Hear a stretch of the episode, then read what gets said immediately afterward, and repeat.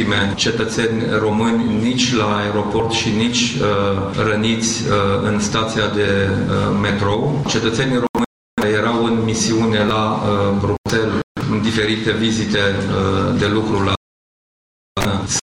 momentul de față la reprezentanța permanentă, deci sunt în uh, siguranță. Avem deja uh, o echipă la aeroportul din Amsterdam, unde a fost deviată cursa Tarom de dimineață.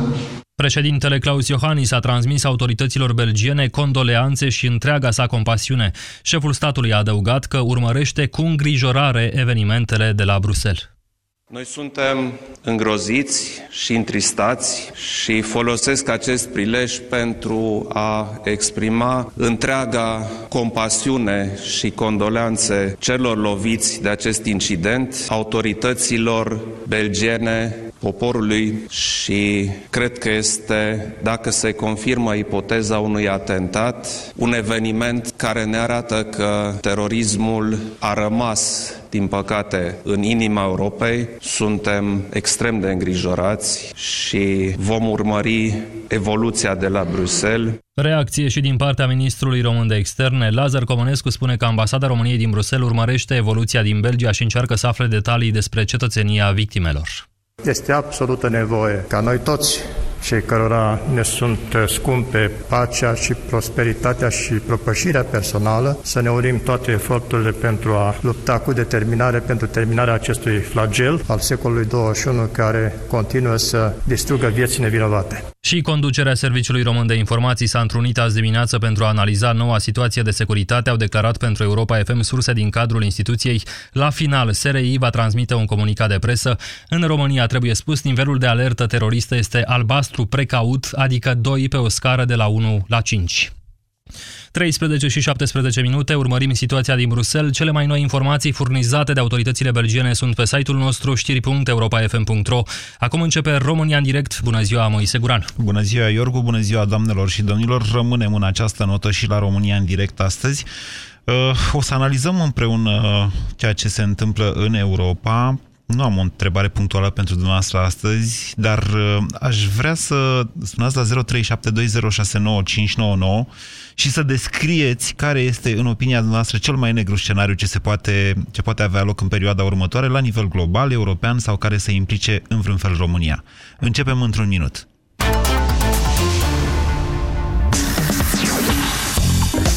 Europa FM. Pe aceeași frecvență cu tine. Pe aceeași frecvență cu tine.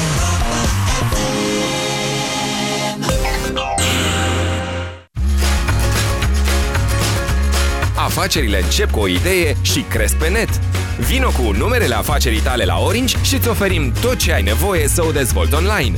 Ai iPhone 6 de 16 GB la 47 de euro cu TVA, nelimitat apeluri naționale, plus 16 GB internet 4G cu abonamentul Orange Pro 42 la portare. Te așteptăm în magazinele Orange și pe www.orange.ro pentru detalii. Când vrei să ții pasul cu tehnologia, atunci ai nevoie de e-credit. Credit rapid până la 4.000 de lei în 24 de ore direct la tine acasă. Sună acum la 031 sau intră pe www.ecredit.co.ro E-credit. Un prieten. URACTIV. Singurele dispozitive medicale create special pentru depistarea, tratarea și prevenția infecțiilor urinare. Caută promoțiile URACTIV în farmaciile partenere. Primul împrumut la Zaplo este fără dobândă și comisioane. Poți obține banii rapid, direct în cont sau în numerar. Pentru un credit rapid, aplică online pe zaplo.ro. Pentru sănătatea dumneavoastră, evitați consumul excesiv de sare, zahăr și grăsimi. România în direct cu Moise Guran la Europa FM. Acum un an după atentatele de la Charlie Hebdo de la Paris, liderii europeni au ales să participe, dacă mai țineți minte, la un marș al solidarității în încercarea de a arăta teroriștilor că spaima, obiectivul terorii nefiind în primul rând moartea, ci spaima în primul rând, că spaima nu i-a afectat și că deci atacurile nu și-au atins scopul.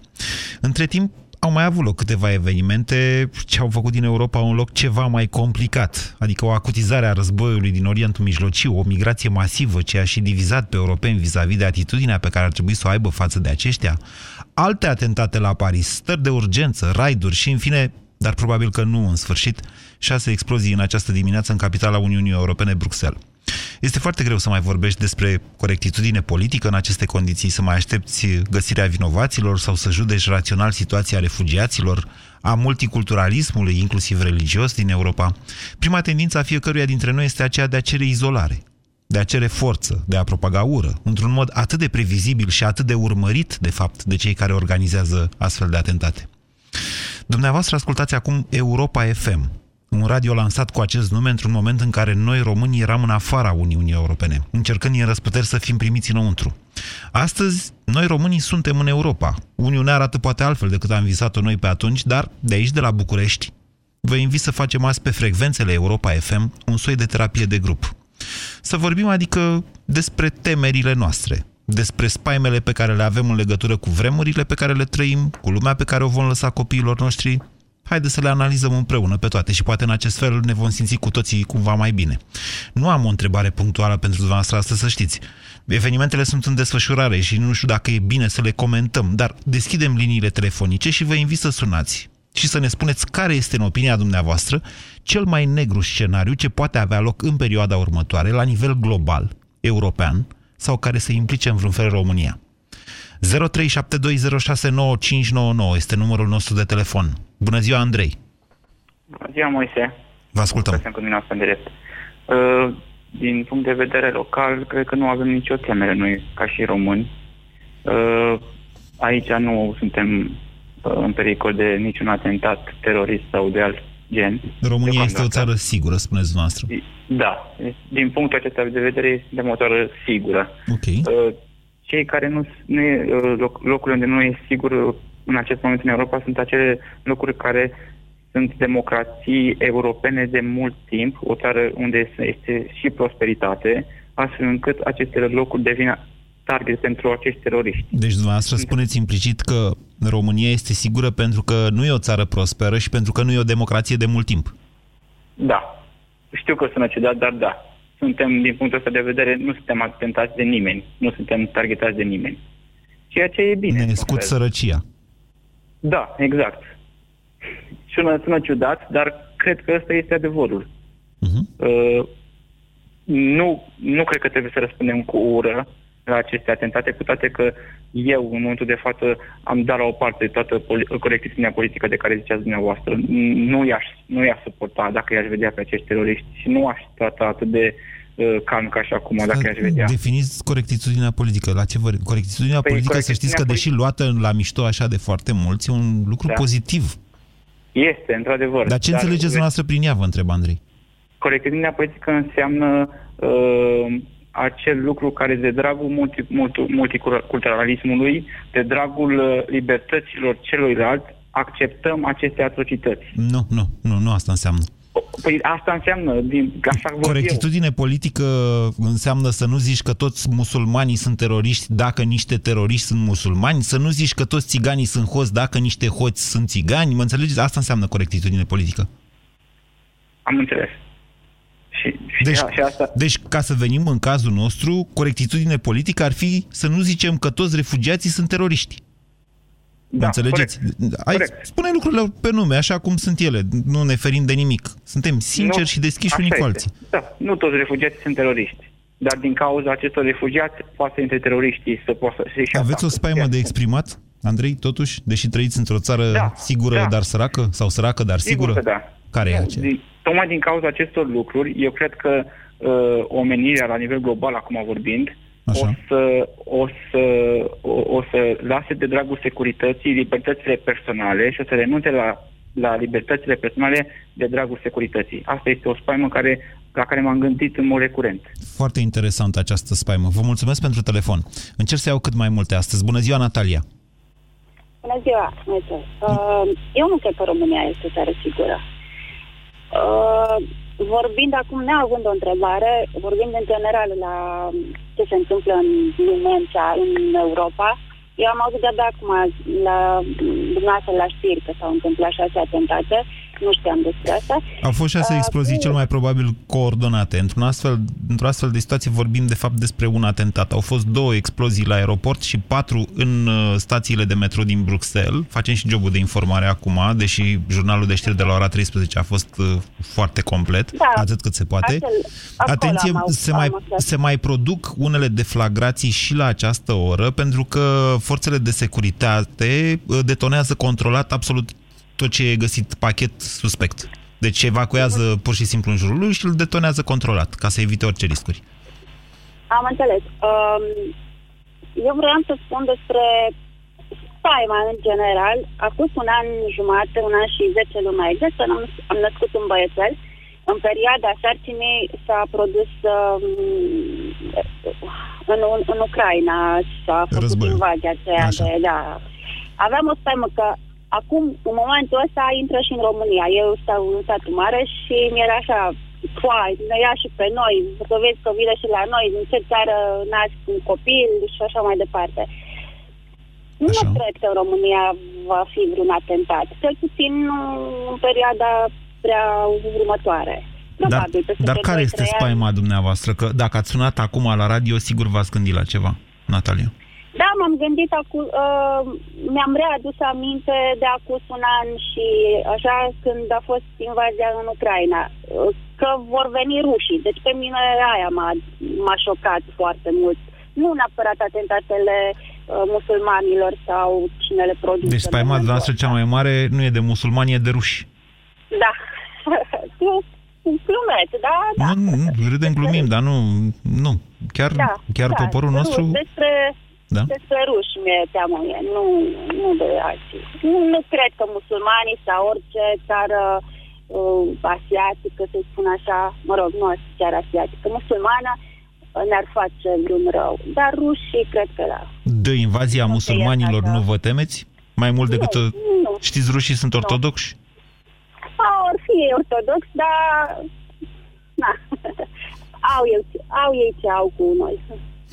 Vă Eu mulțumesc. cred că- Na- Natalia, să știți că Într-adevăr, România a avut probleme încă de la înființarea sa în 1859, o problemă majoră, pentru că a fost o țară mai mare, pusă practic ca stabilă, între uh, Imperiul Sovietic și dorința acestuia de a avea acces la Mediterană.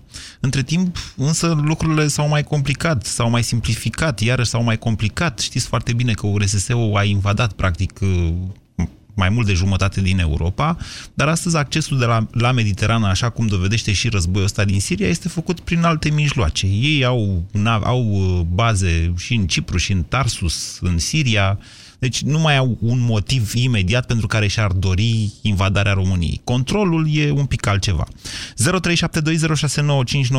Uite cum vorbim despre ruși în condițiile atentatelor de la Bruxelles. Bună ziua, Valentin! Salut, Moise. Vă ascultăm. Uh, în primul rând, ai pus o întrebare pentru ascultători vis-a-vis de scenarii posibile. Mhm. Cred că asta a fost Negre, de, întrebarea sce- ta. de scenarii negre. Da, ideea este să le comentăm, că știți cum e, e ca atunci când visezi urât. Dacă se spune că dacă te trezești dimineața, nu știu, cred că într-un film am văzut chestia asta, și desenezi coșmarul și după aia îl rupi și l arunci la gunoi, deja te simți mai bine. Asta e scopul Da. acestei emisiuni de astăzi. Vă Am ascultăm, auzit Valentin. și de asta. Uh, da, nu știu, ca la nivel global, un scenariu uh, negru, cel mai negru, este evident un război între cele două religii. Altfel, ce poți să vezi mai negru de atât? Uh, pentru că, practic, uh, prin aceste atacuri teroriste, evident, se propagă spaima și orice atitudine și reacție negativă la adresa unei religii sau împotriva celeilalte și, într-un final, prin eventuale măsuri ale autorităților și ale oamenilor în general, poate ajunge negru și nu. Vă auzim cu unele întreruperi. Valentin, mai sunteți? Valentin? Era foarte interesant. Marcela, dacă poți să-l mai prinzi o dată pe Valentin, te rog. Hai să trecem până atunci la Marius. Bună ziua, Marius. Alo, bună ziua! Vă ascultăm. Cel mai negru scenariu pentru mine, în momentul de față, este un război mondial, care știți din istorie că nu are nevoie decât de un uh, pretext Cate- sau de un... Mhm. Nu e chiar așa. Marius, într-adevăr, cel mai negru scenariu posibil este apocalipsa. Dar de ce vă temeți dumneavoastră de un război mondial? E întrebarea. Păi, un război mondial are doar pierderi. Nu da, are da, niciun da, da, câștig. știu asta, știu. Nu are rost să mai comentăm asta. Vă întreb de ce credeți că ar fi posibil un război mondial, Marius? Pentru că e suficient un motiv de, de, de conflict între uh, lumea musulmană, mă rog, în care, pe care vrem, nu vrem, suntem forțați să o vedem ca un negru al un bărător al planetei. Și cei care Practic ați sunt acolo reluat la- tema lui Valentin, pe care o adusese Valentin în discuție cu războiul dintre islam și creștinism. Despre asta vorbim? Ceva de genul. Și ce mă sperie pe mine și mai mult este faptul că, de fapt, cei care, așa zis, ne apără și conduc instituțiile statelor, uniunilor, statelor și așa mai departe, ei cunosc foarte bine tot, tot ce se întâmplă. Să nu credeți dumneavoastră, eu nu cred, sincer vă spun, eu nu cred că o mână sau două mâini de musulmani cu niște bani, cu niște chestii, uh, nu știu, uh, nu se știe despre ei tot ce face. În condiții în care pri- ascultările astea care se fac prin telefon pot să vorbea, să te asculte oricine, orice, oricum, oricând. O, nu e chiar așa. Hai, hai Nu să e vă chiar dau. așa. Nu e chiar așa. Deci cred că ne uităm prea mult la firme americane cu spion și NSA. Dar dincolo Da, de asta, să, posibil. dincolo de asta, să vă spun, nu știu dacă asta e un secret. Uh, cele mai eficiente servicii de informații sunt cele israeliene. Asta pentru că israelienii reușesc, au reușit într-un interval de timp să penetreze, adică să aibă oameni în interiorul comunităților arabe sunt așa numiții arabi israelieni sau palestinieni uh, cu cetățenie israeliană sau care sunt, mă rog, uh, sunt dedicați Israelului. Deci, în momentul în care noi, de fapt, izolăm cât mai mult șansele serviciilor secrete de a preveni atentatele, și uitați-vă la francezi. Francezii au avut anul trecut, e adevărat, două atentate. Ultimul ăsta cel mai sângeros uh, la sfârșitul anului, primul Charlie Hebdo în ianuarie. Între ele au mai avut încă șapte atentate pe care le-au dejucat sau șase, șapte. Uh, nu, șase, al șaptelea a fost din nou atentat și după aia au mai dejucat încă două după ultimul atentat. Asta pentru că francezii, uh, serviciile secrete franceze, au deja o experiență cu comunitățile musulmane și sunt mult mai eficiente decât, uh, uite, belgienii sau alții. Mă înțelegeți? Am înțeles și vă înțeleg perfect. Deci asta Dar cu vreau să vă mai- telefoanele care se ascultă, le ascultă extraterestri și află imediat că nici ei nu sunt proști să vorbească la telefoane. Toată lumea știe că există niște cuvinte cheie care, se, care activează o înregistrare la nu știu unde, nu știu ce server. Toată lumea a auzit de așa ceva. Da. Uh, cu asta închei. Vă, întreb, vă pun o întrebare d- retorică, evident. Chiar credeți că cineva din ăștia rău intenționați, teroriști sau cum le fi spunând, chiar se pot ascunde și să nu poată fi depistați? Chiar Da, credeți chiar că cred. pot să se organizeze chestii în așa de măsură Da, eu încât cred să nu asta. poată fi depistați? Da, eu cred asta. Eu am îndoieli. Da, Nu știu, dumneavoastră ce asta la- credeți? De ce e retorică această întrebare? Ce vreți să spuneți cu ea? Vorbiți pe șleau, nu puneți întrebări retorice, că nu ajungem niciunde așa. că terorismul uh, nu e așa o chestie la voia întâmplării și niște rebelii se luptă cu lumea civilizată. Nimic nu e la voia întâmplării, dar ce vreți să spuneți? Că într-un mai mare sau mai mică măsură e permis. Uh, Terorismul e vehiculul ăsta. permis, spuneți dumneavoastră. De Exact. către cine? De către cei care cu adevărat ne conduc, pe care nu-i cunoaștem și n-au mandat. Și nu, De nu sunt către votați. Claus Iohannis, de către Barack Obama, de Eh, către nu, cine nu, e permis nu. terorismul? Marius, Nu ne conduce Obama sau Iohannis. Ei sunt apar la oculta televizor. mondială, Oarecum. masonii, evreii, cine? Nu masonii, nu. Dar cine, doamne? Nu știu cine, că dacă aș ști, v-aș spune cine ne conduce. Nu Am știu. înțeles. Bine, Marius, vă mulțumesc pentru telefon. O să revenim imediat la Valentin. Um, chestia asta cu oculta mondială și cu scenariile care... Bineînțeles că, adică este atât de evident că sunt unii care au de profitat de pe urma ISIS și a destabilizării pe care au făcut-o acolo, într-adevăr, vreo 20-30 de mii de băieți cu niște fonduri foarte mari pe care le-au capturat din bănci, pe care le-au jefuit și așa mai departe. Asta este evident. Dar de aici până a spune că cineva a înființat ISIS ca să folosească al cuiva e totuși cale lungă. Nici măcar pe ruși nu poți să-i bănuiești de faptul că au înființat ISIS. Am revenit la Valentin. Bună ziua din nou! Salut! Vă rog, eram în... da, vă rog să vă duceți la, uh, la capăt ideea asta pe care, uite, și Marius uh, a recurs la ea. Uh, Cum vedeți mi-e dumneavoastră un război între lumea musulmană și în, între lumea musulmană și cea creștină? Cum îl văd? Da. Cum ar fi posibil așa ceva? Păi nu știu dacă nu m-am gândit în, până la capăt cam ce ar presupune, însă asta ar fi cel mai, asta ar fi cel mai negru scenariu posibil. Că lăsăm la o parte apocalipsa, nu. Nu vreau să vorbim de, de scenarii conflict. teoretice la această emisiune. Da. Dacă aveți o teamă cu adevărat despre nu. asta, înseamnă că vă imaginați cum s-ar putea produce așa ceva. În momentul de față, Uh, nu avem o țară, un stat islamic, uh, îi zice statul islamic, își zic ei că asta vor să devină și de fapt în urma acestor atentate și a polarizării unor opinii, a urii, chiar, chiar au șanse să devină. Adică pe ei i-ar ajuta un astfel de război. De fapt au chiar și o profeție care spune, care spune ceva de felul acesta. Sunt convins de asta, nu. Expunând această teorie posibilă, nu înseamnă că am uh, automat o teamă vis-a-vis de acest lucru. În niciun caz, n-am nicio spaimă legată de un eventual conflict de genul acesta. Uh, am expus doar ca o variantă posibilă în ideea în care totul se va exagera, mă rog, se va exacerba gradual, uh, pas cu pas. Mm-hmm. În ideea asta am expus această variantă. Altfel, la nivel palpabil, se vor înăspri uh, uh, uh, normele de securitate în tot ce înseamnă transportul aeriene, rutiere, etc. Vom ajunge să circulăm probabil fără buletin, doar cu pașaportul și numai după controle uh, foarte uh, intense în Asta toate deja există de ani buni. Deja există da, da. asta. Cu buletinul e adevărat, a rămas în Uniunea Europeană parțial. Asta ar fi la primă. Și mai departe, de fapt, pe mine cel mai mult mă deranjează este că situația actuală o consider ca o consecință a politicilor uh, naționale, europene și ce vrem noi să mai luăm în calcul uh, în ultimii zeci de ani în ceea ce privește imigrația. Adică, mai exact, unde au greșit europenii? Păi, în primul rând, au acceptat uh, forță de uh, lucru ieftină de pe unde s-a putut, uh, fără să se gândească la partea de integrare. Nu chiar, nu chiar. Dacă vă gândiți la emigrația din interiorul Uniunii Europene, aia nu, nu, nu se nu. pune. Nu, nu, nu interiorul Europei, evident că nu, că și dacă s-a Altfel să știți că din România în Franța e una. Altfel să știți că emigrația din uh, Uniunea Europeană sau din afara Uniunii Europene este destul de punctual legată de niște probleme istorice pe care Marea Britanie le-a avut cu India și Pakistanul respectiv, cu, pe care Franța da, da. le-a avut cu Algeria, adică altfel nu e chiar așa ușor să ajungi în Uniunea Europeană. Păi da, dar cu toate astea, toată Uniunea Europeană este plină de uh, imigranți din uh, afara Europei și mm. pare că mulți dintre ei nu sunt integrați. Depinde unde considerați Turcia.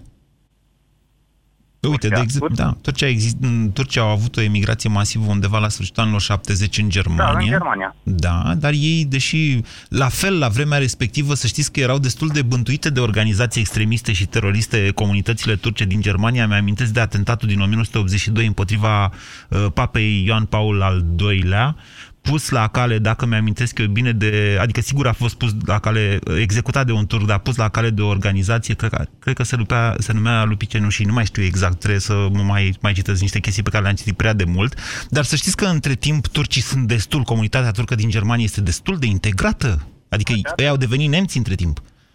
Corect, asta și este. Dar Turcia este mai aproape de Europa din punct de vedere al valorilor uh, culturale sau din ce exact, punct de vedere? Exact. Și asta plus uh, localizare, istorie mai apropiată de istoria europeană. Dacă vă referiți la conflicte, poate. Vă mulțumesc pentru telefon, Valentin. 0372069599. Victor, vă mulțumesc că ați așteptat. Uh, bună ziua, dumneavoastră și ascultătorilor dumneavoastră. Vă ascultăm. Acum, dacă ar fi să fim adesea ai teoriei conspirației, Uh, și am luat-o de la, ca să spunem așa, cam din perioada în care turnele gemene au fost atacate și s-a declarat un război uh, împotriva terorismului. Am putea spune că terorismul ăsta care se află acum în Europa e datorită, e datorită, nu aș spune datorită. Se întâmplă, așa, cauzat. Întâmplă din cauza faptului că, că noi, uh, noi, uh, forțele NATO și așa mai departe, au scormonit într-un cuib de vieți, iar viețurile astea e normal să atace, în momentul de față un angajament care și l-au luat, l-au luat în calcul. Nu cred Vă referiți că, la invazia a... Irakului de către Statele Unite? Și Afganistanului și a Irakului și acum a Siriei, atacurile în Siria, oamenii de pleacă de acolo și vin în Europa, cum să spun, conducătorii și-au luat angajamentul ăsta, știau că lucrurile astea o să se întâmple, n-au creat ei neapărat terorismul, dar... Dar cu toate astea, atenție, uh, Victor, a fost o problemă până la urmă între statele europene, mai exact între Grecia și Germania. Pentru că dacă Grecia își făcea jobul de frontieră europeană și măcar să-i fi catalogat mă înțelegeți, pe refugiații care ar fi venit, probabil că nu aveam acum a, această discuție despre imigrație în Europa. Da, e foarte adevărat. Dar pentru că au Uh, existat frecușurile alea cu să-i scoatem pe greci din Uniunea Europeană, că grecii nu fac reformă, ei așteptau uh, de la nemți, uh, au ajuns grecii să-i urască pe nemți, exact imediat după aia, a doua zi, după ce, mă rog, problema cu Grecia a ajuns undeva la o soluție până la urmă care n-a fost bună pentru nimeni, a început emigrația. Valul, masiv, da. în august, 1 Uh, august, anul trecut.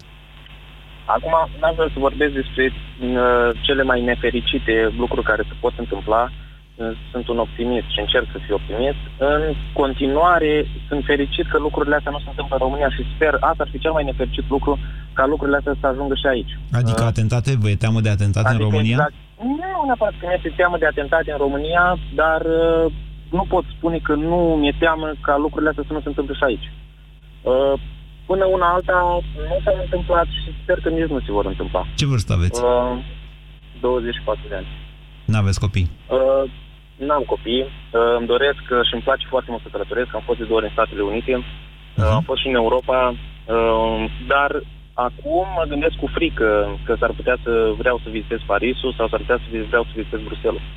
Și cred că mm, în viitor apropiat nu se întâmplă asta. Deci sentimentul de frică ne este uh, Inoculat. Inoculat. Uh, Am înțeles. Nouă.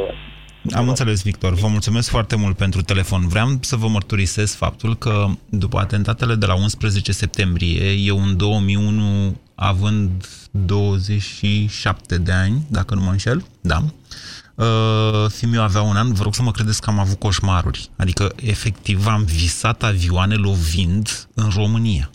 România în direct la Europa FM. Te ascultăm. Asta înseamnă, de fapt, uh, teroarea. Asta este, ăsta este scopul lui. Panica pe care o aduce.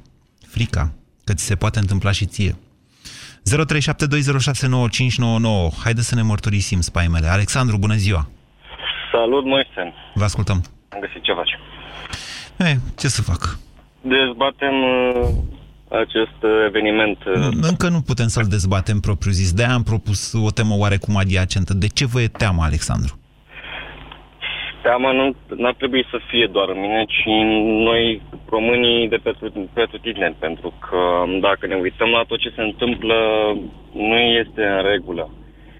De ce spun asta? Haideți să ne gândim că totuși Belgia are un nivel de securitate foarte ridicat și totuși... Nu, e, nu se spune chiar așa. Nu se spune că lucrurile stau așa.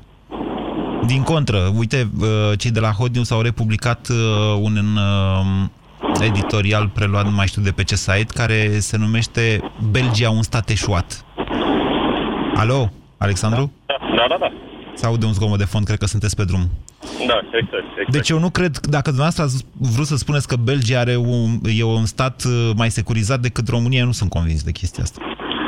Eu tind să cred că este așa, fiind și, având Bruselul fiind și capitala Europei, cu ghilimelele de rigoare, haideți să ne gândim totuși să facem o comparație cu Bucureștiul. Dacă, Doamne ferește, s-ar întâmpla un asemenea eveniment în, în România, vă dați seama că nu s-ar întâmpla altceva decât să se blocheze statul român de la cap la coadă. Eu, eu încă o dată vă spun, nu cred că avem motive să credem că România este mai prosecurizată decât Belgia. Dacă vă mai amintiți, în Bulgaria a avut loc anul trecut, dacă nu mă înșel, da, anul trecut a avut loc un atentat. Aeroportul, acela, da. Deci, da. în România nu am avut astfel de evenimente. Nu că România nu reprezintă neapărat un target. Dacă Bulgaria a fost, atunci România de ce n-ar fi? Păi, România, din câte știu, cam participă în toate teatrele de operațiune, cam în toate războaiele. Tocmai.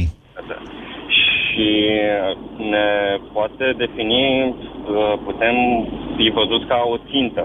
Pentru că suntem activi pe partea tehnică militară, avem foarte multe relații cu Suntem și noi țară NATO și membră UE, hai să spunem, că altceva, mai mult decât obligații NATO și UE, nu prea face România.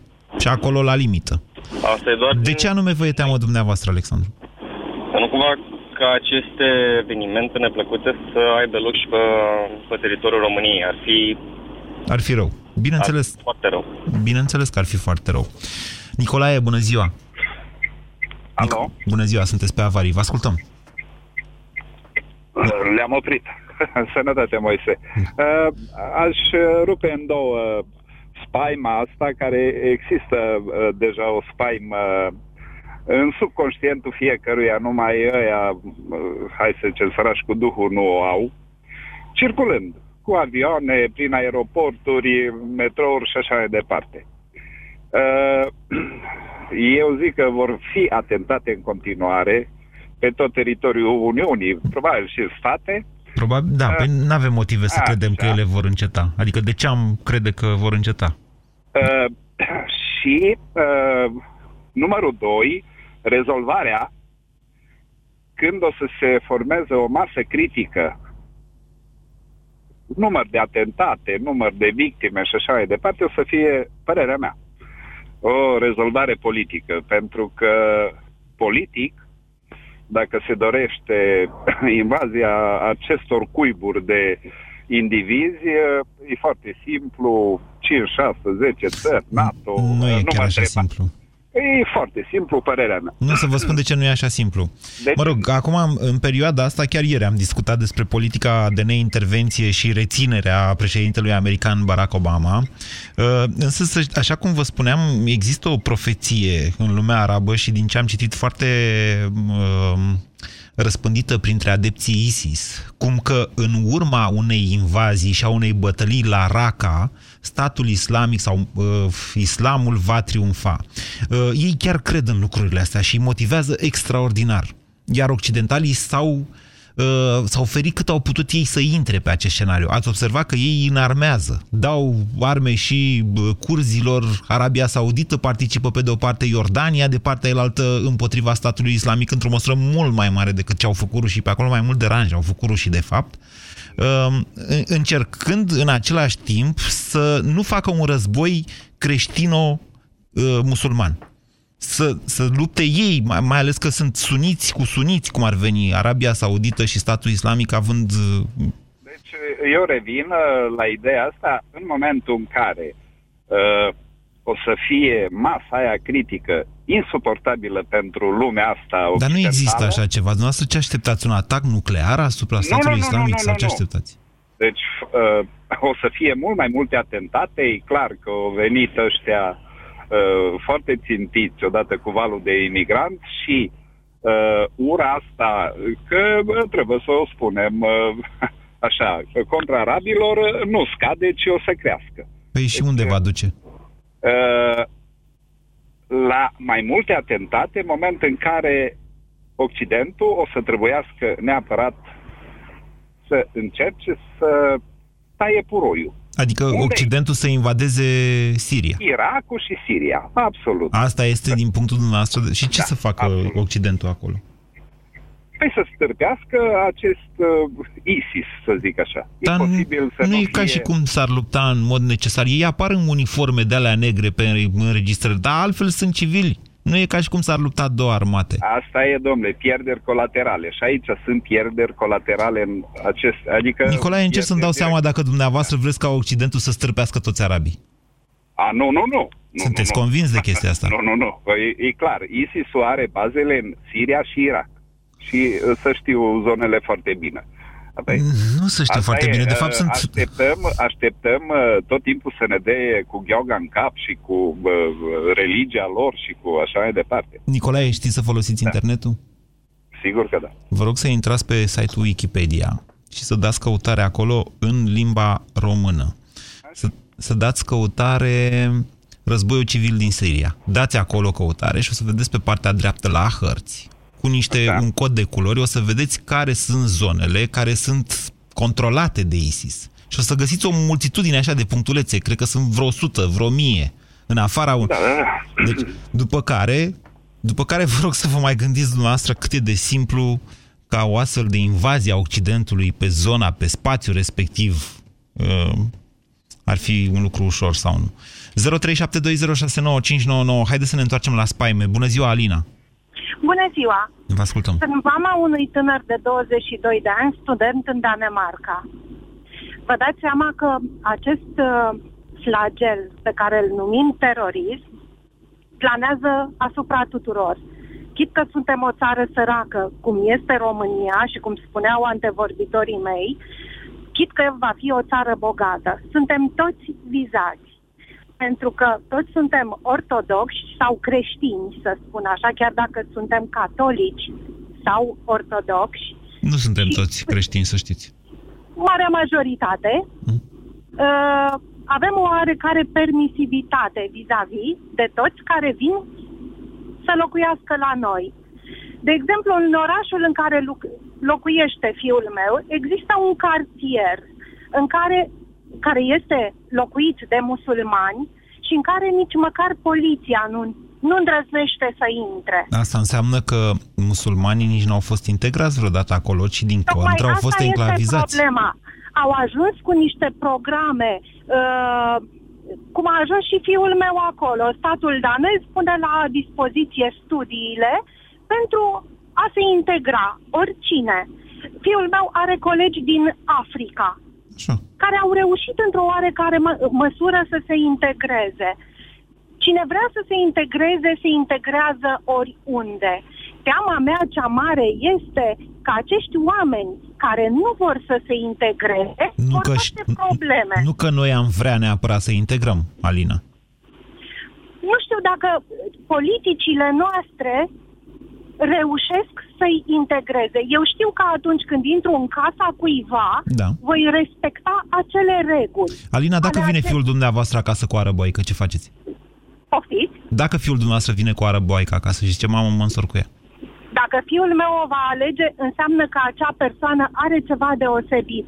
Înseamnă că acea persoană a reușit să ajungă la inima lui. Deci e un om bun. A reușit să se integreze îndeajuns de mult încât să, să-mi iubească copilul care ești, este un creștin ortodox. Este spaima dumneavoastră cea mai mare ca fiul dumneavoastră să renunțe la, la religia creștină? Nu, nici vorbă. Nici vorbă. Nici asta cu Nu, arăboica. nu, nu. Poftim? Nici asta cu arăboica a adus acasă. Nu, nu, chiar nu văd o problemă. Noi locuim în Dobrogea, unde este uh, știut că sunt foarte mulți musulmani. Da, față de Populația restul României. Nu mai sunt turco-tatară- foarte mulți nici în Dobrogea, dar sunt mai mulți față de restul României. Cu asta sunt de acord. Există, există foarte mulți, sunt localități întregi în care sunt predominanți. Da, dar nu sunt foarte multe localități în Dobrogea. Dobrogea este o regiune destul de depopulată a Dar României. să știți că sunt foarte multe căsnicii uh, Mixte, româno-turce, da, să le spun așa, uh, care poate sunt mai reușite decât cele între ortodoxi. Vă mulțumesc pentru faptul că sunteți ascultătoarea no- noastră, Alina. Adrian, bună ziua! Adrian? Cred că a închis Adrian, l-am ținut prea mult pe linie. Îmi cer scuze, încerc să, să vă las să vorbiți, adică să vă exprimați, că nu e ușor să exprim temerile. Bună ziua, Mirela! Bună ziua, domnul Guran. Vă ascultăm. Bună ziua și telespectatorilor sau ascultătorilor. Spectatori, dumneavoastră. telespectatori, ce fi ei, da. Păi, până la urmă, vă văd până la urmă și pe internet mai târziu. Așa am, uh, v-am descoperit și eu. Vă mulțumesc. Uh, domnul Guran, am ascultat foarte multe persoane înaintea mea uh, și v-am ascultat și pe dumneavoastră. Vă urmăresc de foarte, foarte mult timp. Dumneavoastră vorbeați de o profeție a arabilor. Uh, Am citit și eu despre ea, la un nu moment dat... am vârsta dumneavoastră, nu poate nici a celorlalți. Sunt un pic mai tânără, dar sunt și eu mamă de doi copii mai mici. Și ca oricare om, vă dați seama, toată lumea se teme în primul rând uh, pentru copii, cei care au pentru ei înșiși, cei care n-au... Toată lumea are o, o frică. Așa. Uh, toți avem frică de război, de moarte, de boli, de nenorociri. Dar ascultând uh, pe fiecare, ne-am dat seama că ne temem de ceva, dar uh, mulți se cred depășiți. Nu știu exact care e acel lucru de care ne temem. Fiecare vorbea de o conspirație la nivel mondial. E, n-a fost Uh, decât un telefon în sensul ăsta. Au fost și vreo doi care au mai dezvoltat. Vă ascult de, de vreo oră, vă ascult, credeți-mă, dar nu știu o oră sigur, dar uh, aproape. Așa. Uh, cam toată lumea merge pe ideea asta, uh, dar nimeni nu se teme de, uh, cum să spun eu, de ce se va întâmpla cu cei de lângă noi. Poate nu ne afectează pe noi direct ce se va întâmpla. Nu știu, poate va fi un război, poate nu va fi. Dar nimeni n-a pomenit de oamenii dragi de lângă ei. Eu lucrez în, între ghilimele de cealaltă parte a baricadei, la cei care ar trebui să apere cei care sunt uh, chemați mai, mai în față, mai primi. Mai N-are exact. rost să dau detalii, nu, nu contează. Adică lucrați la armată sau unde lucrați? Da, în, în, într-un sistem militar. La SRI lucrați? Uh, nu, nu, dar sună frumos. Uh, dar mă gândesc că uh, prin educația care am primit-o și ca individ și ca aici lucrând, uh, mie mi-ar fi teamă pentru toată lumea din jurul meu. Am frați care sunt în Spania. Așa. Mi-e teamă și pentru ei. Că așa cum s-a întâmplat la, în Franța, la Bruxelles, poate se mai repetă și ce a fost în Atocia, poate se repetă, nu știu, multe. Dar mă gândeam, urmărind conspirațiile astea de care vorbește toată lumea, că ne e teamă de ceva, dar nu știm ce. De Bilderberg ne e teamă, de masoni, de serviciile secrete, de profețiile arabe. Mi-am adus aminte în general, că vorbesc oamenilor- de profeția asta Așa, a, da. a arabilor. Da. Mi-am adus aminte că mie mi-a marcat o bună perioadă de timp uh, uh, mintea, Așa. ca să zic așa, un film, o prostie, dacă vreți să-i spuneți așa, de film, despre profețiile lui Nostradamus. Așa cum noastră v-a marcat profeția arabă, pe mine m-a marcat Nu m-a la marcat 13 profeția ani. arabă. Am citit despre ea și am explicat Mirela că întotdeauna, să știți, un, un soldat plătit nu e la fel de eficient ca unul care crede în ceva. Corect. Așa. Eu mi-am adus aminte de profețiile astea și mi-am adus aminte că până la urmă omul ăla poate și bătut câmpii, poate nu, dar le-a cam nimerit. Așa. Unde vreți să Și ajungeți? finalul, finalul filmului, că ăla, despre ăla foarte multă lume poate l-a văzut și nu-l mai ține minte decât uh, fragmente, Așa. spunea așa, că se va ridica o putere arabă de, după anul 2000, uh, care va încerca și va pune stăpânire pe cât mai mult din planeta asta sau, mă rog, pe tot felul de teritorii. Nu spunea exact, că știți că el vorbea în parabole. Spune destul de exact. Spunea, spunea De fapt, spune destul de exact. Așa. Poate nu mi-aduc eu aminte, v-am zis, la 13 ani ce am reținut. Uh, și spunea inclusiv de chestiile astea, că se va ridica lovind în punctele importante. Arăta imagini în filmul ăla din când va cădea turnul Eiffel, deci au fost atentate în Paris. Uh, în America, au fost atentate și acolo, în uh, Europa, în alte țări. Și după cum vedeți, cam le punctează arabeștia. Că... Să știți că uh, Nostradamus a fost interpretat. Nostradamus a fost Inter- interpretat. Interpretarea care am văzut-o eu spunea că la final Da. va fi o pace mondială, na, că toate filmele sunt cu happy end, dar când își vor da mâna marile puteri, America și Rusia, la momentul respectiv. Oare de ce Nostradamus arăta în catrenele lui exact puterile astea două? Dacă vă Pentru amintiți că cu totul- cine, cu pentru cine că erau aliații totul- arabii în uh, catrenele lui Nostradamus, uh, sunteți tare. Nu, că v-am zis, e de, de la 13 ani și n-am aprofundat. Ei, subiectul. să Îmi știți pare că rău. e o, temă, e o temă interesantă, doar așa, de, cum să zic eu, deviație culturală mai degrabă, dar Nostradamus este interesant, întotdeauna a fost studiat, s-a ținut cont de el, să știți, și în primul și în al doilea război mondial, Uh, însă lumea nu se termină nici măcar în catrenele lui Nostradamus. Ea merge mai departe, până prin anul 3000. Deci, haideți să mai, vă, mai, să mai facem din când în când câte o terapie din asta de grup, vă propun. România în direct cu Moise Guran la Europa FM. Bucură-te de primăvară din plin la Europa FM. Cum ar fi un plin de benzină în fiecare zi pe drum cu prioritate. Sau un plin de poșetă pentru doamnele și domnișoarele care ascultă Europa Express. Câștigă zilnic plinul de care ai nevoie. Plinul de poșetă sau plinul de benzină. Primăvara a venit, cu plinuri noi ți-am ieșit la Europa FM. Pe aceeași frecvență cu tine. Cel mai rău este că nu o poți controla. Ți se poate întâmpla oriunde, în autobuz, în timpul unei întâlniri importante, la birou, la petreceri. Incontinența urinară se poate manifesta la femei indiferent de vârstă și îți poate afecta activitățile zilnice, limitându-ți contactul cu prietenii. Înainte ca afecțiunea să devină o problemă socială, încearcă Feminost. Feminost conține o formulă complexă pe bază de extracte din plante, care reduce pierderile urinare involuntare și scade frecvența micțiunilor diurne și nocturne. Feminost este un supliment alimentar. Citiți cu atenție prospectul. Feminost. Controlul are rost. Te simți înțepenit în fiecare dimineață? Îți este greu să te dai jos din pat? Și asta din cauza durerilor articulare? Încearcă noul Voltaren Forte. Acționează în profunzimea articulației și calmează durerea până la 12 ore. Redescoperă bucuria de a te mișca fără durere în fiecare zi. Noul Voltaren Forte.